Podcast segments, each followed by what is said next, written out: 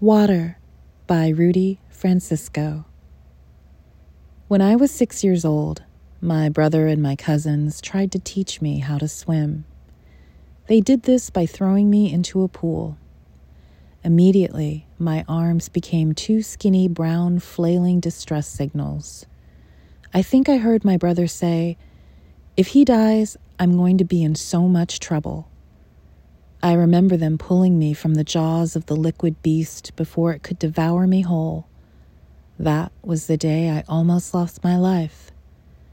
To anyone brave enough to love me, do you know how the human body is approximately 60% water?